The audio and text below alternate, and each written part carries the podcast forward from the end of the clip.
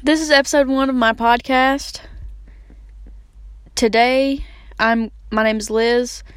Today, I'm going to be talking about why people should be buried vertical and not horizontal. Um, something that I feel strongly about that I think would save a lot of room, not only in America, but in the whole world. Um, you know, just because if you have so many people lying long ways, that's going to take up more room instead of up and down.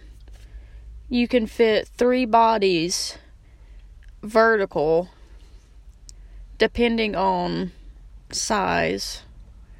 Three bodies vertical into one horizontal plot.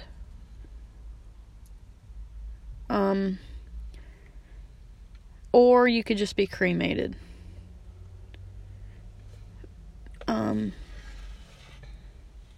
check back next week for my next episode. I'm going to be talking about um, the best types of Cheez Its and why.